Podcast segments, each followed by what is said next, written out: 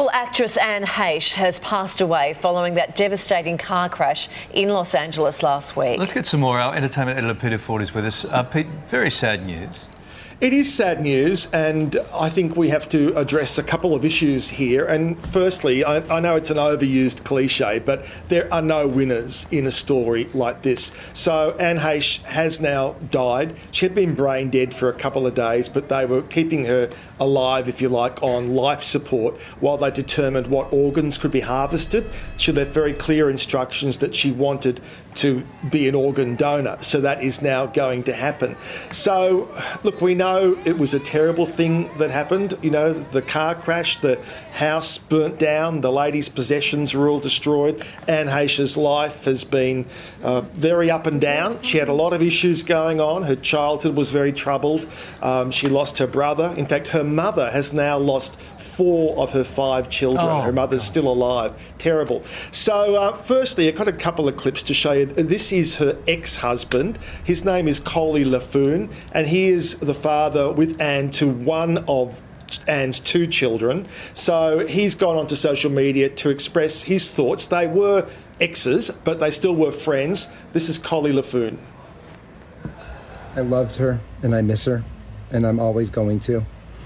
Two, Homer is okay. He's grieving, of course, and it's it's rough. It's really rough, as probably anybody can imagine. Goodbye, Anne. Love you. Thank you. Thank you for all the good times. There were so many, and um, see you on the other side. And in the meantime, I got our son, and he'll be fine. Love you. So the other dimension of this story is the fact there was an innocent lady at home, and suddenly Anne Heche's car crashes into her house. The house catches fire, everything destroyed. Now, there's not going to be any criminal charges laid because Anne is gone, so I guess it's now going to be a case of this lady perhaps going to have to sue the estate of Anne to try and recoup money out of it all. Uh, because there was a GoFundMe page, but so far it's only got $150,000, which is not going to rebuild the house and re- replace the possessions. But this lady, her name is Lynne Mishele, uh, being very gracious and kind, and she's also put a message up onto social media her family and her friends and her children, especially, uh, really have suffered a great loss, and my heart goes out for them. This entire situation is tragic, and th- there really are just no words. Uh, I'm, I'm sending love to everybody involved. So very kind of her to take that mm. stance. And look, you know, had she lived, clearly she'd be terribly damaged. There would have been criminal charges laid. It would have been a terrible story moving forward, as indeed it is a terrible story now as we note her passing. Okay, Pete.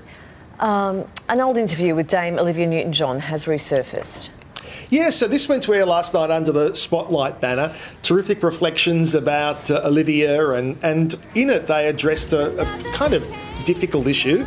They asked her about where would you like your ashes to be spread when the day comes. Now, oddly enough, this wasn't used when the interview first aired around about three years ago. For whatever reason, time reasons, whatever, it didn't go to air. So last night it didn't. Of course, now it has that extra poignancy. So this is Dame Olivia Newton John talking about that concept.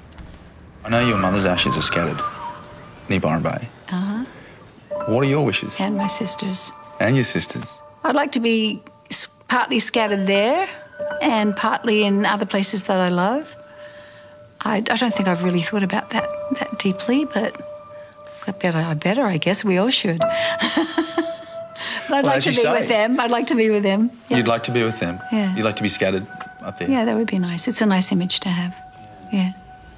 So isn't she amazing? You know, such a incredible question to ask, but yeah, then really. to still smile and be gracious about it and even have a laugh, it, quite remarkable. And, and she didn't specify at the Gaia Resort. Now, last year, of course, she sold that resort to Andrew and Nicola Forrest. Now, if she meant that, and if that's what she wanted, I have got no doubt that Andrew and Nicola would happily facilitate that uh, to be the case, but we don't know. But clearly, that's uh, Olivia Newton John's her wishes recorded. We all should do that so that the yeah. loved ones always know what we want. Yeah. All right, Pete. Now, actor Tom Holland is taking a step back from social media, yeah?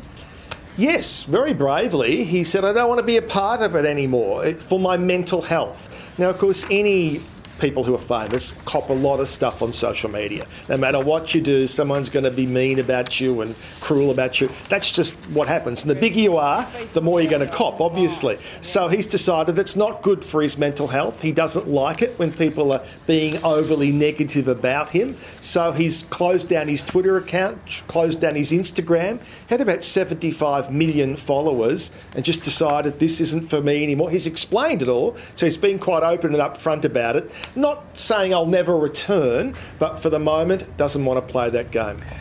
Alrighty, Pete, thank you for that.